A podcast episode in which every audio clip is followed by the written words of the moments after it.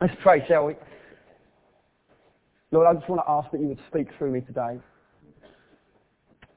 And so, Lord, I genuinely want to offer myself to, as an instrument of righteousness. I pray you would use me to speak.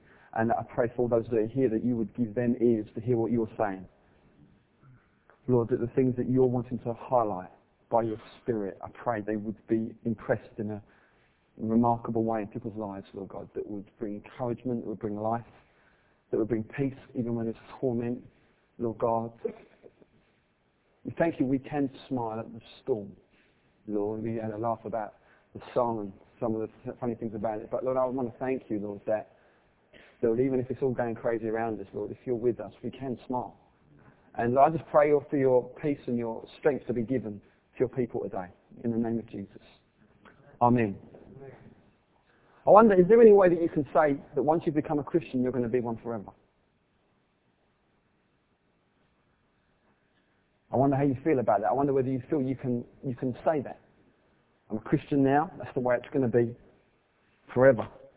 All of us, are sure, I'm sure I know people who have met people that seem to have been Christians at one point, uh, no longer following the Lord, or may have even converted to another religion. You hear of Christians converting to Islam, Judaism, and other things. You hear about it. Maybe you know people that once you would have considered soulmates, you would talk about the Lord together, you would pray together, and now they just don't seem interested in the Lord anymore, or even don't believe. So I wonder whether you can actually say, oh, once, you, once someone's a Christian, they're a Christian forever. What does the Bible have to say about these kinds of things? What does God have to say about it? Surely God's not going to be silent on it. Um, I don't think he is. We're going to look at some of these things today. We're going to look today at keeping the faith or being kept in the faith, depending on how you want to look at it. Um, but I would ask you as we look at it to think and apply it more to yourself, more than the people that you know that may not be walking with the Lord at the moment. I'll tell you why. Because it's impossible to know what goes on in the heart of someone else. You just don't know. It's impossible. To, it's, it's just impossible. The only thing you do know is what goes on in your own heart. And so as I say this, I'm not giving formulas or explanations for your particular friend or, or whatever because I just don't know the situation. But I'm saying apply this to yourself and see what you feel God's saying through it. This is the last chapter of 1 John and the final instalment of our series. So end today. Hope you've enjoyed it. Hope it's been provoking, encouraging. Uh, uh, in terms of myself preparing the message, it's been very, very, very challenging. this whole thing on love. I don't know how you found it, but it's been like being taken apart every week. and then you're just throwing on Jesus the mercy, really, and um, saying, God help me to get better at this, because I just think it's been very sobering, but hopefully, you know, encouraging. So let's read chapter 5, the last chapter in the book of 1 John. Everyone who believes that Jesus is the Christ has been born of God, and everyone who loves the Father loves whoever has been born of him. By this we know that we love the children of God when we love God and obey his commandments. For this is the love of God, that we keep his commandments, and his commandments are not burdensome. For everyone who's been born of God overcomes the world, and this is the victory that has overcome the world, our faith. Who is it that overcomes the world except the one who believes that Jesus is the Son of God? This is he who came by water and blood, Jesus Christ. Not by the water only, but by the water and the blood. And the Spirit is the one who testifies because the Spirit is the truth. For there are three that testify, the Spirit and the water and the blood, and these three agree. If we receive the testimony of men, the testimony of God is greater. For this is the testimony of God that he has borne concerning his Son. Whoever believes in the Son of God has the testimony in himself. Whoever does not believe God has made him a liar, because he has not believed in the testimony that God has borne concerning his Son. And this is the testimony that God gave us eternal life, and this life is in his Son. Whoever has the Son has life. Whoever does not have the Son of God does not have life. I write these things to you who believe in the name of the Son of God, that you may know that you have eternal life. And this is the confidence that we have toward him, that if we ask anything according to his will, he hears us. And if we know that he hears us in whatever we ask, we know that we have the requests that we have asked of him. If anyone sees his brother committing a sin not leading to death, he shall ask and God will give him life. To those who commit sins that do not lead to death. There is sin that leads to death. I do not say that one should pray for that. All wrongdoing is sin, but there is sin that does not lead to death. We know that everyone who has been born of God does not keep on sinning, but he who is born of God protects him, and the evil one does not touch him. We know that we are from God and the whole world lies in the power of the evil one. And we know that the Son of God has come and has given us understanding so that we may know him who is true. And we are in him who is true, in his Son, Jesus Christ. He is the true God and eternal life. Little children, keep yourselves from idols. In this passage, there are some very hard to understand things. The spirit and the water, the water and the blood, these, these things are, these things would be a whole morning. um, the sin that leads to death, and the sin that doesn't lead to death, that thing would be a whole morning. I've done some reading up on it. I feel like I could have a conversation with you and give you some clues to get you started, but I'm not going to preach on those things today because I feel like they would tie us into things that perhaps would um, we would not be able to treat in a way that you should do. Do you understand? Because of the time constraints. So we're not going to do that. I'm going to focus from verse 18 onwards. So I'm just going to read those four verses again. We know that everyone who has been born of God does not keep on sinning, but he who is born of God protects him, and the evil one does not touch him. We know that we are from God, and the whole world lies in the power of the evil one. And we know that the Son of God has come and has given us understanding so that we may know him who is true. And we are in him who is true, in his Son, Jesus Christ. He is the true God and eternal life. Little children, keep yourselves from idols. We're going to look at three keeps today. Okay? First keep, verse 18. We know that everyone who has been born of God does not keep sinning. One of John's classic bold statements. Have you noticed this about John? He doesn't say, you know, he doesn't kind of say, well, look, I don't want to generalize, but I've just got a feeling that he just says, everyone who does this, no one who does this. And he says, everyone who has been born of God does not keep on sinning. What he's saying is this, if you are born of the Spirit, it is impossible to continue comfortably in a sinful direction. You can't. Or you don't. He who is born of God genuinely does not do that. I guess you can't say in one sense that he can't. We still have the faculty to physically do so, but John says everyone who is born of God does not. Now he's not saying that Christians never sin. Because what did he say a few chapters earlier? Chapter 1 verse 8. If we say we have no sin, we deceive ourselves and the truth is not in us. So Christians enjoy forgiveness of sins but are still aware of their sin. Are you aware of your sin in some way or another? Anyone?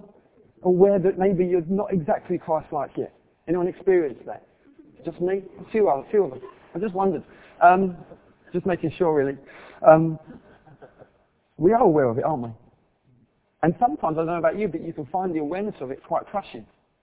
You can find it a bit devastating. I mean, I don't know about you. I think as I've worked through this and this whole thing of love and looking at the love of God and and what He calls us to, I've found it, man, you just think, gosh, and suddenly you're aware of areas of lovelessness in your life and you think, it can be crushing. It can feel a little bit like your spirit, your spirit man in that sense, which is like the, is like the ground floor and there's floor upon floor of the flesh above it, and you just feel the weight. You know, you think, man, this is hard. I'm aware of some of the ways of thinking, of some of my perspectives, prejudices, and none of them that I'm deliberately going for, but you're aware of it. So Christians are definitely aware of sin. So that's not what John is saying here. And some advice to you, if you're feeling that way today, you're just so aware, you think, man, I'm not what I should be. Keep your eyes on Jesus.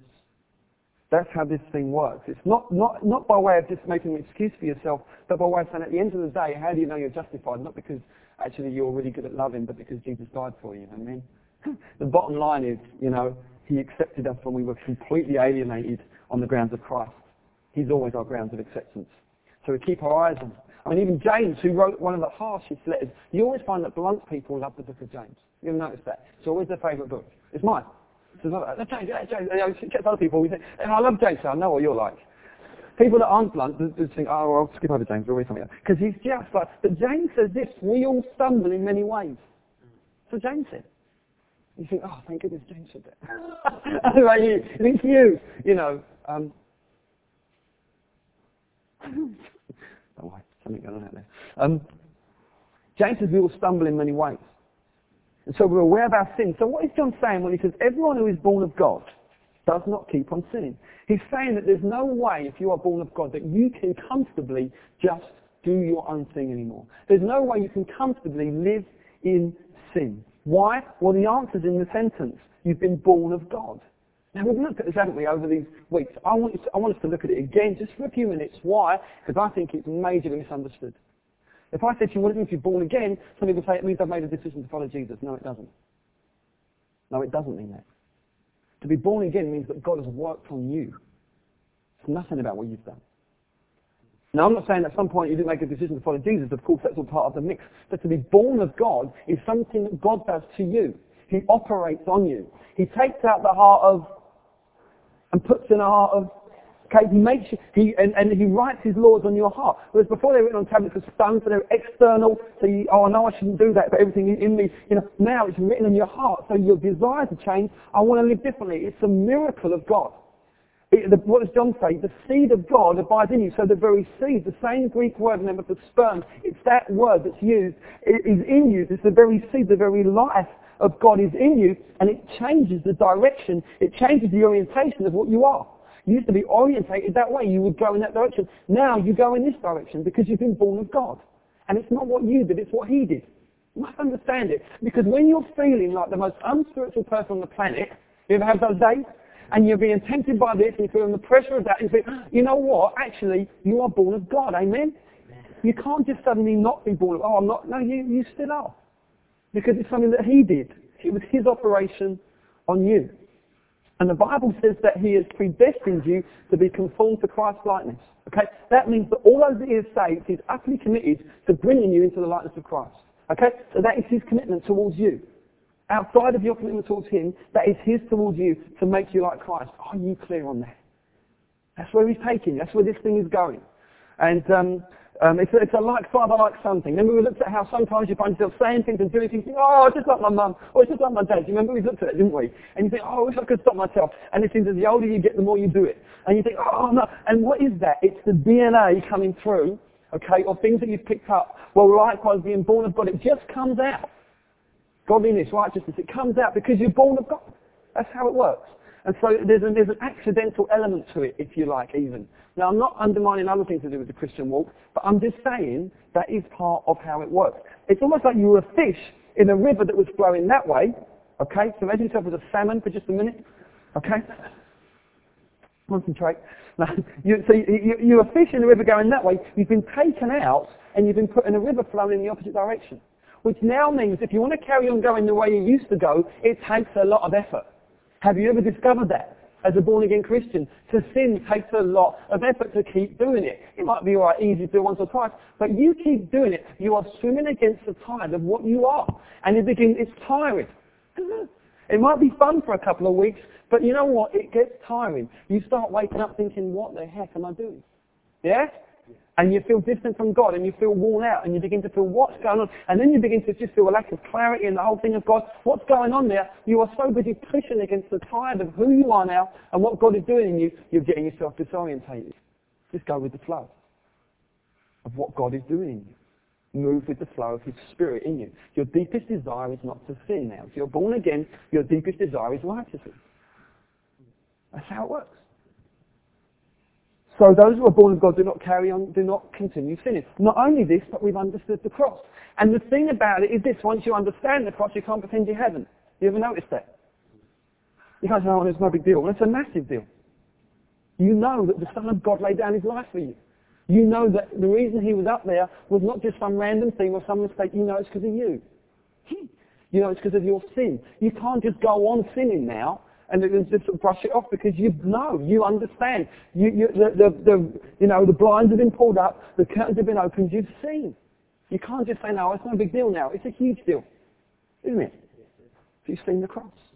It's unthinkable to carry on sinning now. As it says in Hebrews, if we go on sinning deliberately, after receiving the knowledge of the truth, there no longer remains a sacrifice for sins, but a fearful expectation of judgment and a fury of fire that will, consume, that will consume the adversaries. Praise God that everyone who has been born of God does not keep on sinning. Yeah? you might start thinking, well, this is feeling a bit heavy. What does it say in chapter 5 verse 3? The commands of God are not burdensome. It's not heavy. It's really simple actually. Praise God there aren't hundreds of laws, are there? Perhaps if you obey God, you would to give me a list of hundreds of laws there are no rituals to go through. None of you had to sort of go, as you walked in there, uh, sleeves up, in the bowl, and I'd wash there, do things face that way, do a sign there. None of that. Hallelujah. No dietary stipulations. Praise God. Eat what you like. Toast, chocolate, spread, it's all there. You know, pork fat, it's all you like, alright? God still accepts you. Alright, it's all good. Uh, okay, no special clothes you've got to wear, no robes, I've got to put this on now, I've got, I'm wearing a white cloak, I'm going to church. There are churches like that, okay, because they've missed it. Still living like they're in the old covenant, okay? That's all, that's not there anymore. Not set days and times that you have to observe. And then, oh, I forgot it's a fast day. Oh, I forgot it's a this day, it's a that day. No, all days are the same now. Hallelujah, alright? There's no do not handle, do not touch. Oh, that'll make you unclean. No, it won't. Uh, okay, no harsh physical treatment of the body to try and get yourself holy. Praise the Lord. All of these things have been fulfilled in Christ, yes? It's very simple. What are we, how do you obey God? You trust yourself entirely to Christ and you love God and you love one another. Very simple. It's not a heavy thing. It's not burdensome. That's why Jesus said, come to me, all you who are weary and heavy laden, I will give you rest. Rest for your soul. Isn't that what the world is crying out for? It is. The big, the big deal with yoga is that it offers peace. It offers that sense of, ah, oh, I found that stillness in the middle of urban life. That's the big deal with yoga. Jesus says, come to me, I will give you rest. Rest for your soul. Not necessarily physical rest, but rest for your soul. So, to conclude, although the Christian life, if you want to live it victoriously, does involve fighting, definitely involves fighting against the flesh and temptation, I would say that the defeated Christian life, and by that I'm talking about compromising with sin, I'm talking about doubting God's faithfulness, I'm talking about throwing yourself into other lovers, spiritually speaking, just committing spiritual adultery, going after other things. That is a much greater battle because you end up with a soiled conscience. Your conscience troubles you daily. You end up with a torn heart. Do I want this? Do I want that? You end up with a troubled mind. And wounds and scars are the order of the day. And so I would say to you, it is an easier thing as a believer to follow the Lord than not to. Amen? So praise God, everyone who is born of God does not keep on sinning. Second keep. But he who was born of God, that's Jesus, protects him or the worker bee keeps him. And the evil one does not touch him. This is my most favourite point of the whole message. So get ready for some excitement. Alright? He, he who is born of God does not keep on sinning, but he who was born of God, Jesus, protects him or keeps him. Praise God. Listen to Jesus. My sheep hear my voice. I know them and they follow me. I give them eternal life and they will never perish. No one will snatch them out of my hand. My Father who has given them to me is greater than all and no one is able to snatch them out of the Father's hand. I and the Father are one. You can't be snatched. Did you know that? If you're in Jesus' hands, you cannot be snatched. You know, I said, what about this? I'm feeling the pressure here. You can't be snatched. The devil can't snatch you out. No circumstance can snatch you out. No difficulty can snatch you out. No temptation can snatch you out. You cannot be snatched out of Jesus' hands. He will keep you. Listen to Jesus praying for you just before he was crucified. He said to the Father, while I was with them, talking about his people, I kept them in your name, which you've given to me. I have guarded them. Hallelujah. And not one of them's been lost. I've guarded them. I've kept them. Listen to Psalm 121. He will not let your foot be moved. He who keeps you will not slumber. Behold, he who keeps Israel will neither slumber nor sleep. The Lord is your keeper. Say, the Lord is my keeper. The Lord will keep you from all evil. He will keep your life. The Lord will keep your going out and your coming in from this time forth and forevermore. Listen to the prophet Isaiah. Can a woman forget her nursing child? Well, that she should have no compassion on the son of her womb? Even these may forget, yet I will not forget you. Behold, I've engraved you on the palms of my hands. This is how you stand before God. This is it. He will keep you. He won't slumber and sleep. You might be thinking, doesn't God understand? You know, sometimes it feels like Jesus is asleep, like he was asleep in the boat during the storm, and they're thinking, oh, the water's coming in, we're going to die. But you know, he knows just, he knows just when to step in at the right minute. Don't panic. Don't just slip out and think, oh, I'm going to, you know, because what if? No, there's no what ifs. He who keeps Israel does not slumber and does not sleep. He is fully awake to your situation, fully awake to your life. Very, very interesting. Now I want to say this, our part is passive in this. This is down to his faithfulness to himself and his conviction of love towards you. That's what this is about. Sit in it. Charles Spurgeon said, um, he said something like other, and then he ended the sentence by saying, but um, I use the sovereignty of God as an armchair to relax in. Okay? Sit in it. Relax in the sovereignty of God. Be still and know that I am God. I will be exalted in the nations. I will be exalted in the earth. Psalm 46. Be still. Rest. Rest in Him. Rest in the, in the knowledge that he has kept you. He will keep you. He will not grow tired, and he won't grow tired of you. Hallelujah. Philippians 1 6 says that what he has started, he will complete until the day of Christ Jesus. Yeah? All the way, he is going to keep you. Remember, remember um, Cain, when he murdered Abel, and then God comes to Cain and says, where's Abel? What does Cain say? I don't know. And then he says, am I my, am I my brother's keeper? Hebrews 2.11 says this, Jesus is not ashamed to call us his brothers.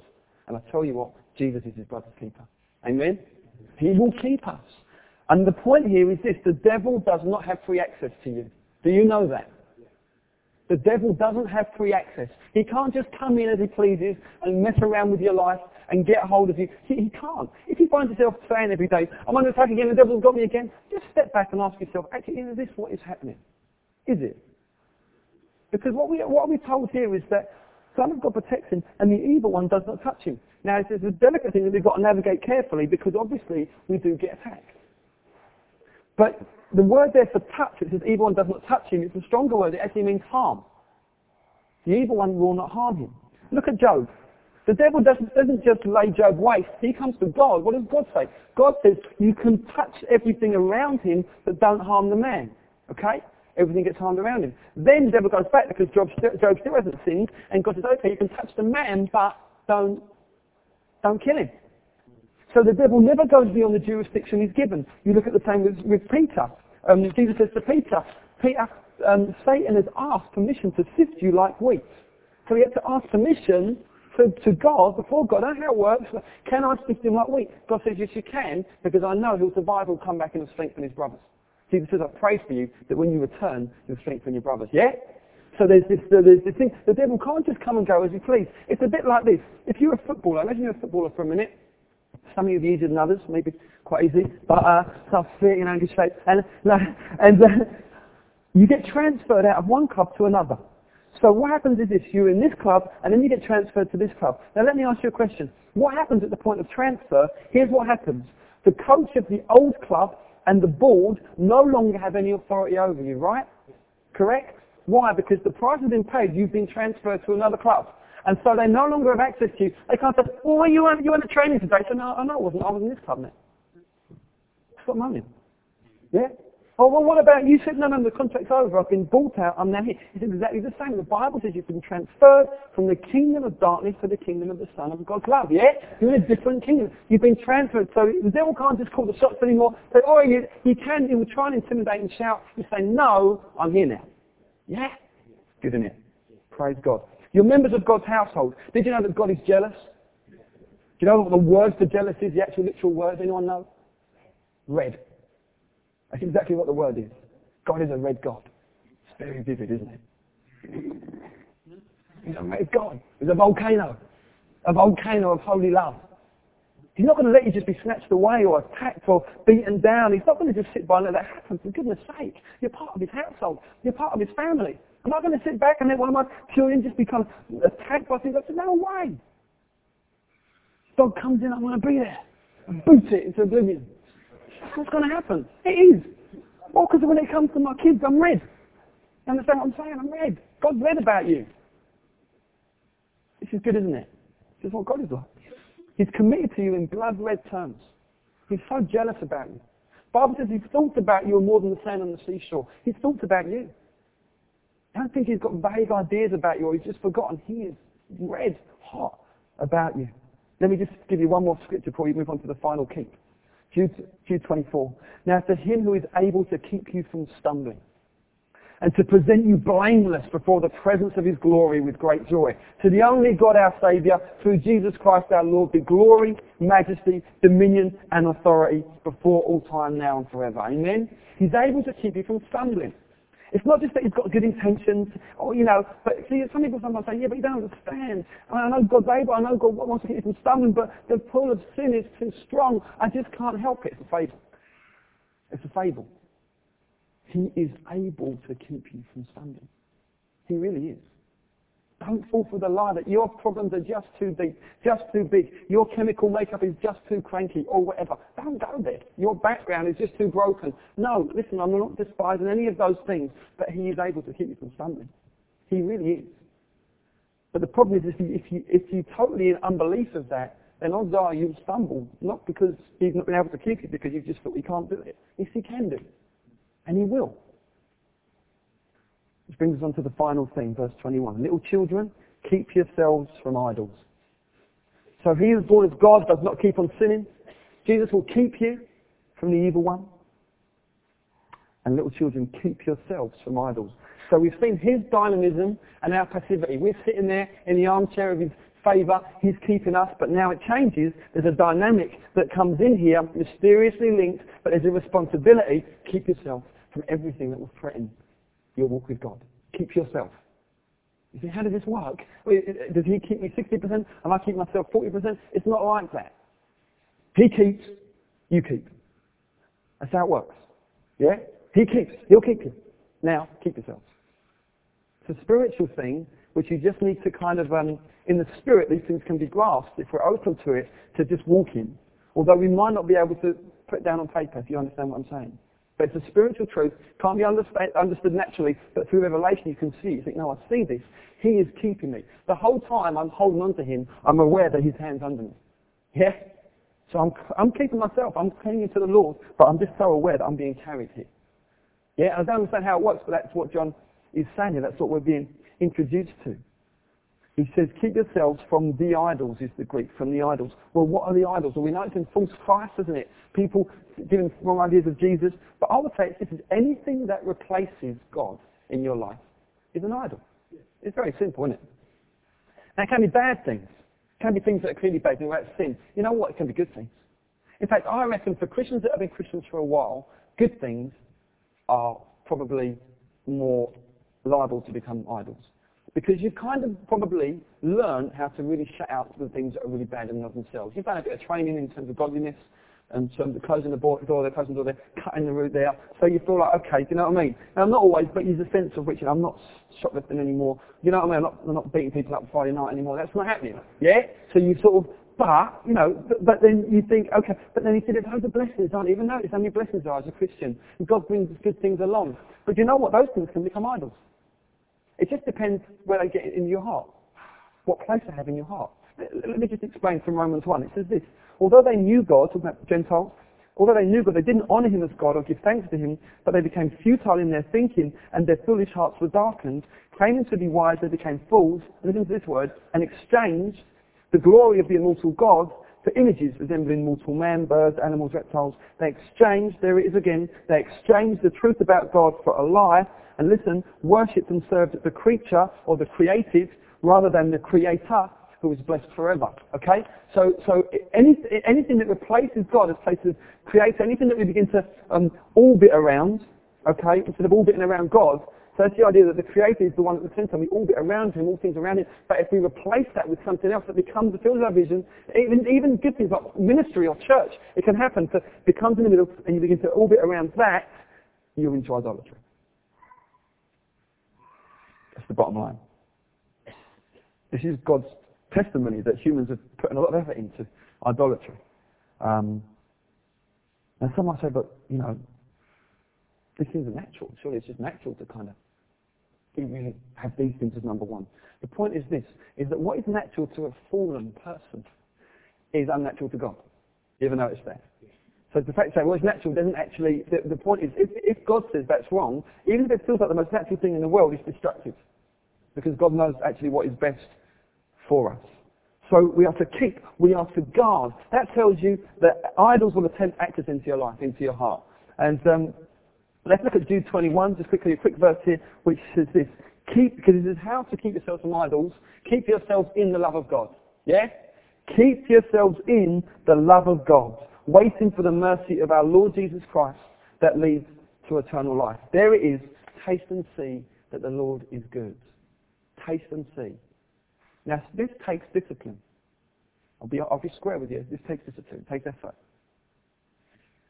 Discipline's not a very popular word. but that's the reality of it. Sometimes, have you ever noticed when you try to pray and you give God 10 minutes and nothing really happens? You never noticed that? Just me. Casey said, okay, Lord, we've got nine minutes because you know, that's happening. So,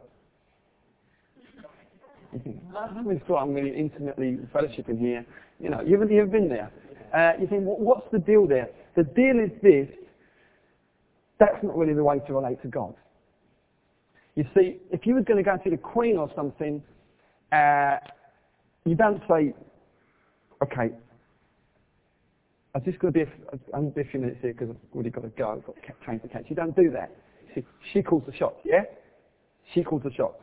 If she's late, no big deal. You wait. This is the Queen. Yeah? You don't start ringing bells and say, oh, come on, that's just the Queen. right? So you say, I'm not going to, that's not going to be my... So I would say it's in a very sober way, how much more?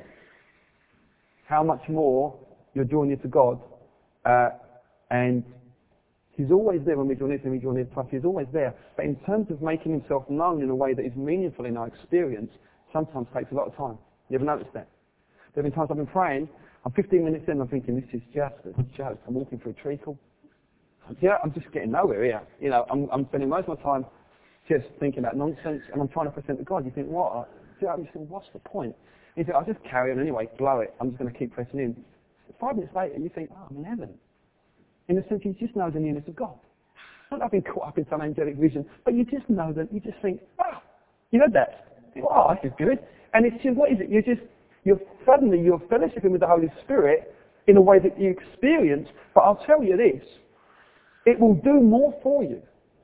A few minutes of the manifested presence of God will do more for you in your heart than, I'll tell you, anything, years of anything else will. I mean, just will. And so I want to say to you that if you want to taste and see that the Lord is good, you, you can't spend your life snacking or just giving God a little tip. You can't do it. And now I know that's a challenge, believe me. I know it's a challenge. Um, demands, city life, blah, blah, blah, blah. I, I know that. I think at the end of the day, we probably have to decide to ourselves, what are we about? Because we can't be about too many things. We just don't have the space. You ever notice that? Am I about the Lord? Or am I, you know, because if you're about loads of stuff, you just, you're juggling and spinning plates all the time, you're going to be a stressed out, burnt out, unsatisfied Christian. You will. And you might not fall into terrible sin, but you won't be you won't be excited about the Lord, really. In the real, you won't. You know, you might go to the prayer meetings, but you'll be thinking, "How long we got? We're there yet." That's, that will be your, because you, you, you've lost the art of just enjoying the presence of God in a meaningful way. I think it's a huge challenge. I think it's a huge challenge.